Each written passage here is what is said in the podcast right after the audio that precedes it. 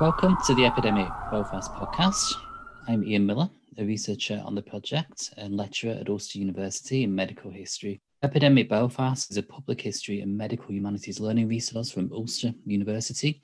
It aims to map changing experiences of infection and disease for individuals and communities in the unique urban environments of Belfast from the 19th century to the present.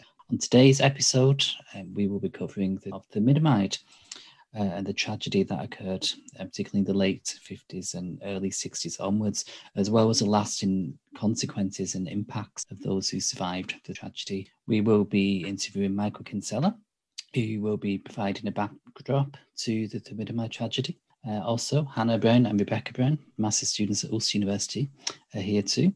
And we will be interviewing Jacqueline Fleming, a local survivor of the tragedy as well. So welcome everyone to today's episode. I'd like to start with Michael. Michael, could you explain, please, briefly, what is or was thalidomide? Well, the thalidomide tragedy is one of the worst medical scandals in history.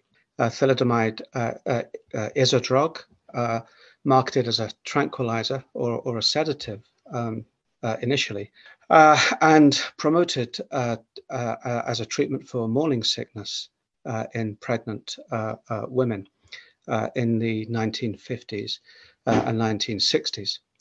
Thalidomide was a drug developed by a West German pharmaceutical company, Chemie Grünenthal, in 1956. And in 1959, the British Medical Journal described thalidomide as being free from untoward side effects. So thalidomide was very much marketed as a very safe drug. From April 1958 to the latter half of 1961, Distillers, a UK company, a United Kingdom company, marketed thalidomide, and its commercial name was Distaval. And in the United Kingdom, there are currently 449 people living with the consequences of thalidomide.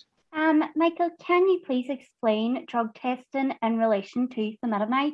Well, from the Middle Ages, certainly until the 1950s, the middle of the last century, a myth endured that harmful substances ingested by a pregnant person could not penetrate the placenta. Discovery in the 1950s proved or indicated that substances with a molecular weight lower than 1,000 could be absorbed by the placenta and enter the fetal blood. Thalidomide has a molecular weight of 258.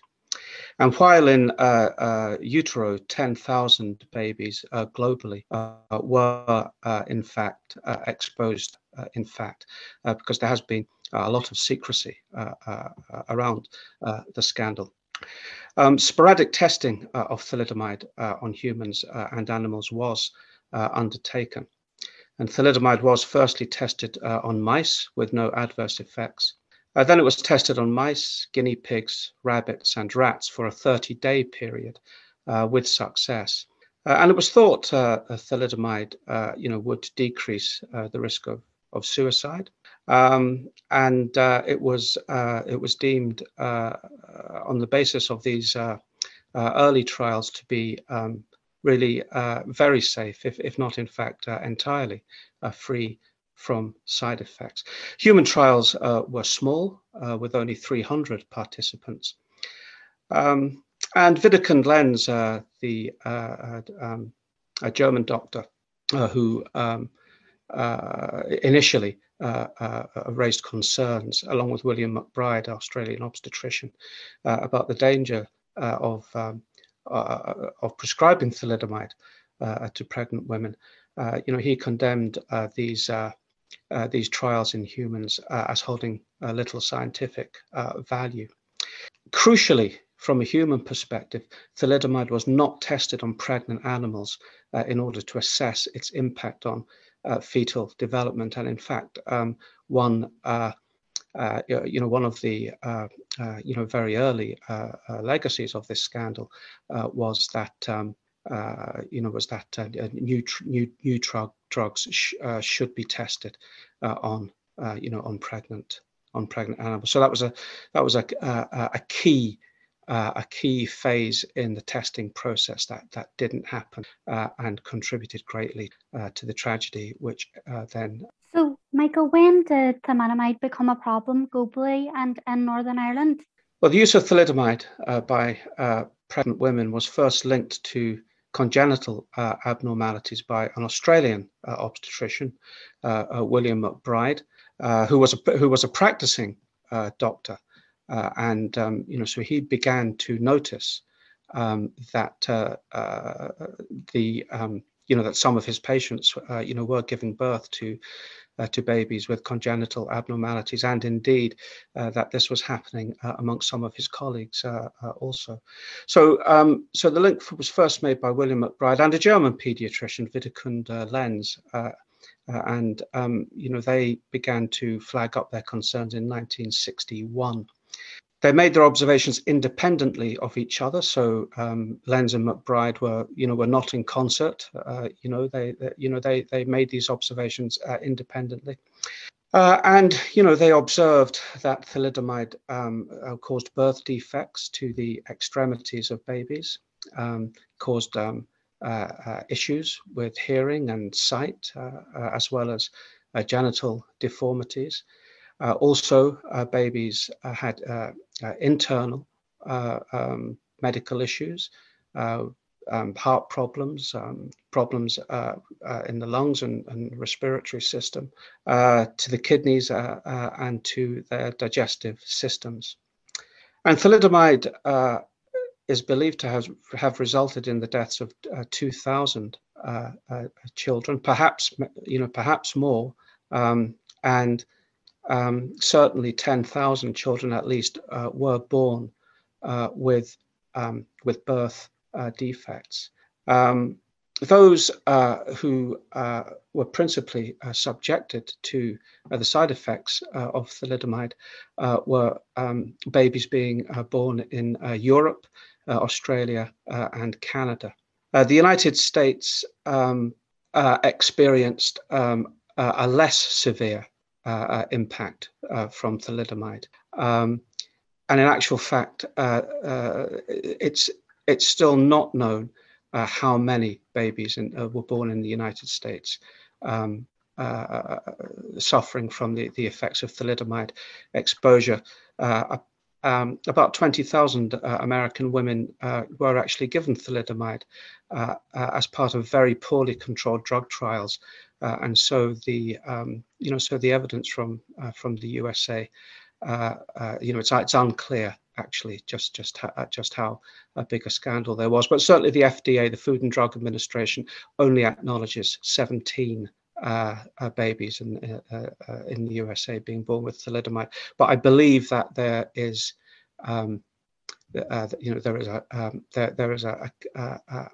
a strong campaign in the States just now to revisit the British Medical Journal in 1962 sought to gather a census of thalidomide mothers to include information on the pregnant person's medical history, the history of the first 3 months of pregnancy, and family medical history. And moreover, the British Medical Journal published findings for all Birmingham births in the 5 years 1957 to 61, showing a rise in deformities or stillbirths in children when thalidomide was on the market. The Belfast Telegraph reported in 1962 that doctors who prescribed Distaval had to contact their patients.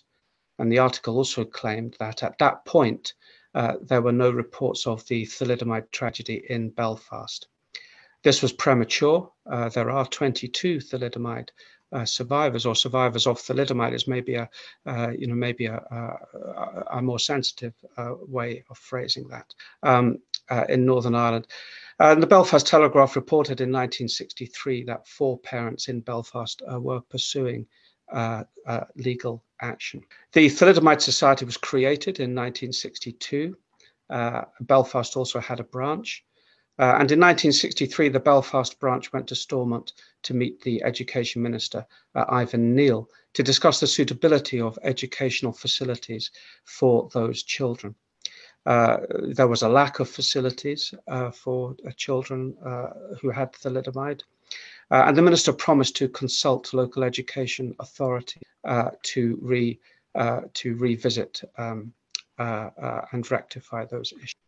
In 1966, the Belfast Telegraph reported that there was a £200 fund for parents in Belfast Hospital to cover the burden of travel costs for parents of survivors to be able to visit their children. And in 1972, Distaval offered the parents of the 22 thalidomide survivors in Northern Ireland £11,850,000, which the parents chose to accept. Children from the south of Ireland did not benefit from the settlement, as their case was against the manufacturing company itself in West Germany. Some of the families in the north settled outside of court with Distaval. However, these settlements were deemed to be unsatisfactory. And the Belfast Telegraph stated that some of the parents spent the settlement to buy appropriate housing for their children, and that the families clearly experienced a great trauma and a feeling of numbness and bewilderment. Michael, how did drug legislation change after the thalidomide tragedy? Well, in the United Kingdom, mirroring the rest of Europe in the 1950s and 1960s, the regulation of drugs was fragmented and very loose. That legislation normally centred on controlling the quality and promotion of drugs, which combated. Additionally, there was no legal requirement for the independent testing of a marketed drug with respect to quality, safety, and efficiency. On December the 2nd, 1961, across the United Kingdom, thalidomide was removed from sale, and the tragedy sparked an overhaul of the regulation, licensing, selling, and marketing of drugs. Initially in 1964, a voluntary scheme was established under the Committee on the Safety of Drugs, which consisted of 16 experts led by Derek Dunlop to work with the pharmaceutical industry. However, the committee was purely advisory, holding no legal powers. In 1968, the Medicines Act was enacted, coming into effect in 1971, and it established a formal regulatory system with the Committee on the Safety of Drugs replaced by the Committee on the Safety of Medicine. Subsequently, the new committee was bestowed with the power to change a product's usage or remove it from sale. So, a clear a legacy from the thalidomide scandal is the far more rigorous regulation of the pharmaceutical industry. And in fact, quite a number of small pharmaceutical companies went to the wall in the aftermath of the tightening up of legislation because they weren't able to comply with this much more stringent framework. How has thalidomide been used more recently? Well, thalidomide has been making something of a recovery as a drug with medical applications. It's been used more recently in palliative care for people with cancer and for HIV patients. In 2000, and it was proved to be effective in the treatment of HIV for aphthous ulcers and Kaposi's sarcoma. And these studies have meant that thalidomide has been accessible for clinical trials, and thalidomide remains widely available in Brazil. Thank you, Michael. That was really interesting. I'd like to move on and introduce our next guest, which is Jacqueline. Maybe before we start to ask you questions, Jacqueline, if you could briefly introduce yourself. Hi, I'm Jacqueline Fleming. I was born in 1962. And the last of us were born by June. I was born in January.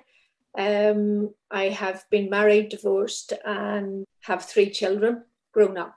And I'm now a granny. Well, I ask you the first question then, are you happy enough? Yes.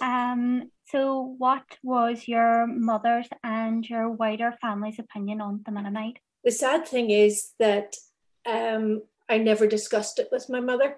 And not long before she died, she had Alzheimer's.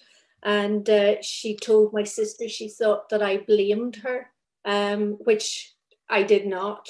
But I think the mothers carried a lot of guilt. You know, it was a harrowing experience for them. My father discussed it with me once, and he told me that he arrived at the hospital. He said who he was and what the baby was, or my name, and the nurse greeted him with, "Oh, that's the armless baby." And he said the longest walk of his life was walking up those stairs to see me. He says, "But you had little arms." My grandmother brought me up, and we talked. I would have talked to my grandmother about it, you know, and my mum was young, you know, and it was quite common in Northern Ireland for your granny to bring you up, which is what happened in my case, because she had more patience and all the rest. Jacqueline, could you tell us a little bit about the physical disabilities and the physical challenges that thalidomide has presented you with in your life? My disabilities are in my upper limbs. My legs are, if you want to call them, normal. I have the shortening arms. With it, the difficulties are finding clothes that you can get on and off. You know, you look at it, we go out, we look at blouses. I look to see if it'll fall off my shoulder, if I can get the buttons done. Trousers, Marks and Spencer. I have 7 pairs of the same trousers because I can get them on. And this year they changed them to hooks, which is a disaster because I can't do the hooks. But life is just, it's that physical thing where you just have to be thinking ahead of yourself at all times. A big physical challenge was whenever I had my children, because you felt that you had to be the best mother you could. You had to prove that, you know, you were fit for this. I personally had a wonderful health visitor who was very encouraging in that. But I think whenever you see somebody bending down and putting their teeth into a baby's baby grow to lift them, it frightens anyone. Even my best and oldest friend, she said she was frightened the first time she saw me lifting my first daughter. But I lifted her and then I could get her on. But in those days, buttons, it was all a nightmare. You had press studs. You didn't have Velcro. So you had to work your way around it. And we weren't in disposable nappies. But to deal with that sort of thing, because I have always been used to this disability, you worked ways around it. Like my eldest girl was nearly at school before she realised she was the only child who wore reins. And I wore reins on them because I could slip my hand down the back of the reins and lift her. But once she realised other children didn't wear reins, she wasn't wearing reins anymore.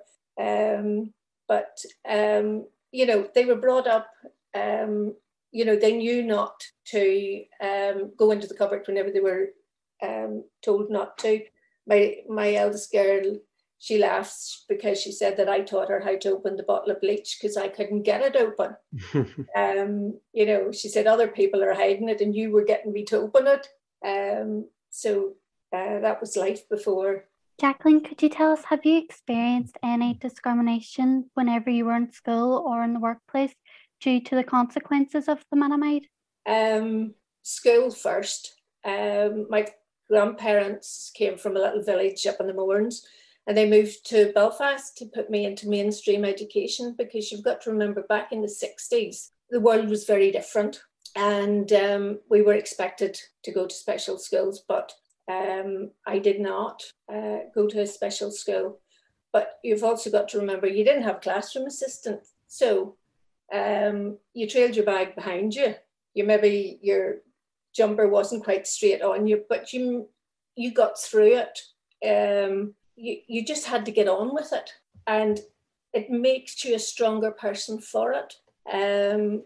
You know, discrimination, I mean, I remember being at a youth club, and the youth leader would only refer to me as the spastic.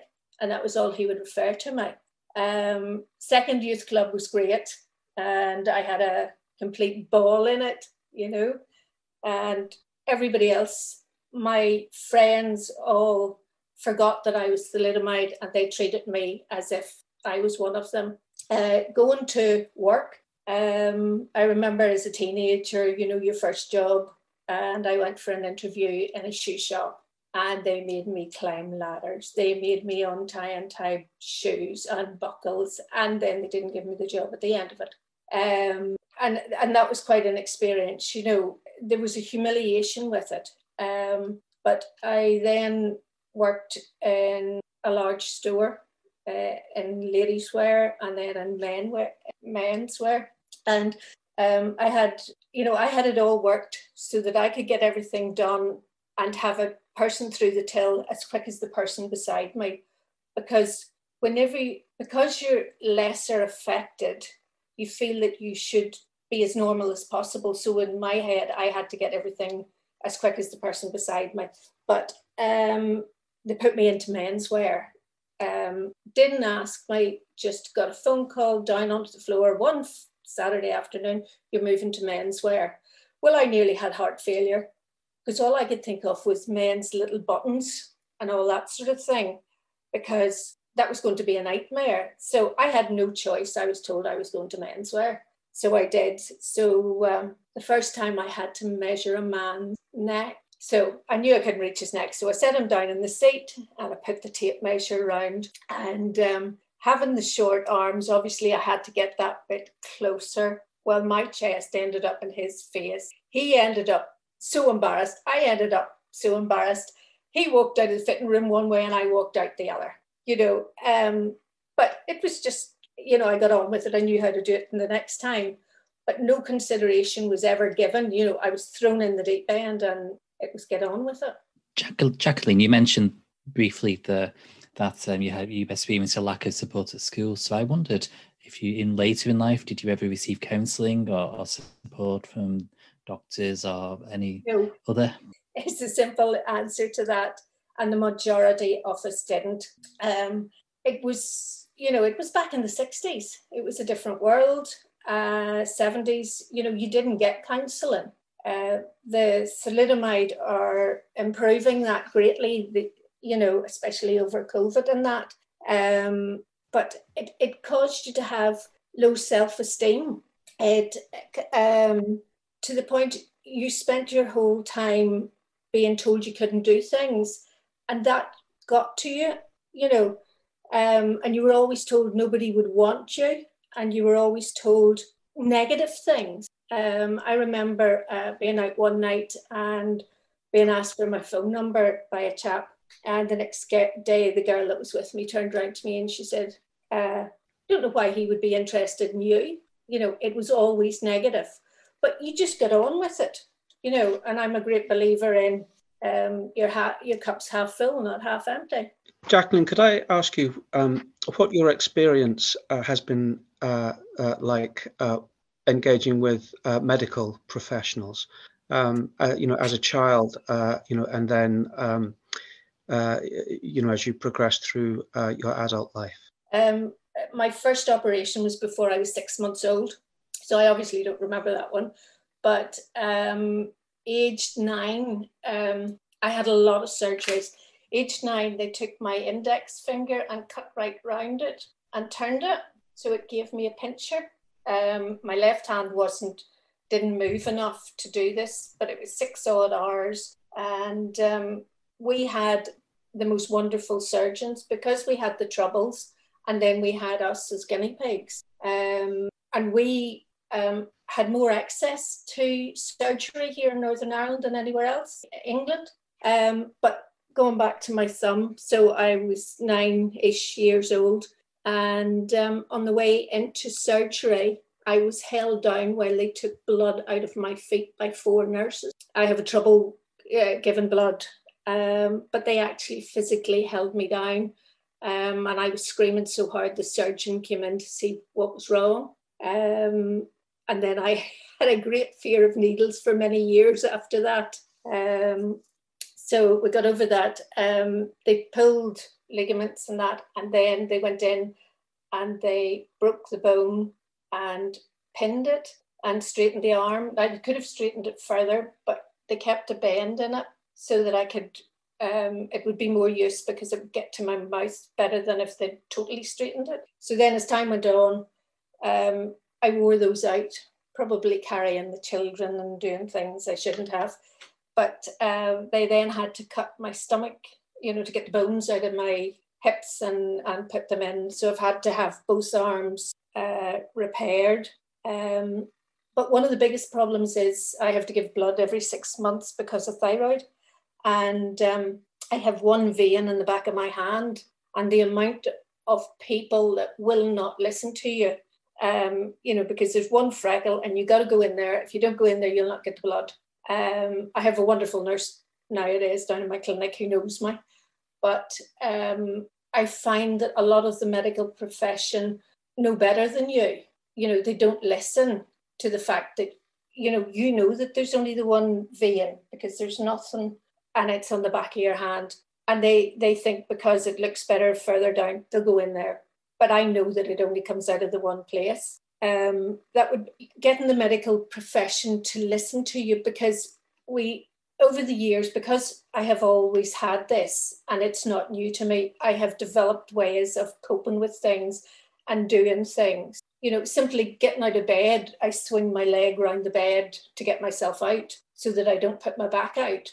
You know, and just silly wee things. But others feel that they know better than you and they don't listen to you. And I do, you know, it's probably because you're a disabled person, and how could you know better than them? Did you and your family receive any compensation from Distillers or the German manufacturer? So Grünenthal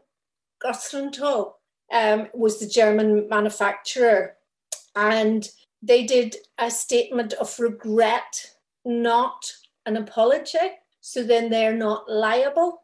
So the answer to that bit is no. Now, there was Distillers who were the original distributors of it, who were then taken over by Guinness, who for a short time, and then Diageo now takes it over, and Diageo has honoured what Distillers originally agreed with us. So yes, the parents did get a small amount of money to help with us, and with the emotional distress of having a child with a deformity. The other thing is that you've got to remember back in the 60s, because we were still very involved with the church, a lot of people believed that if you had a deformed child, it was because you had done something wrong. And I know that the younger ones, like my own children, don't understand that now. But you've got to remember that, you know, the parents went through a lot, especially the mothers. And I think they have taken the guilt to the grave with them.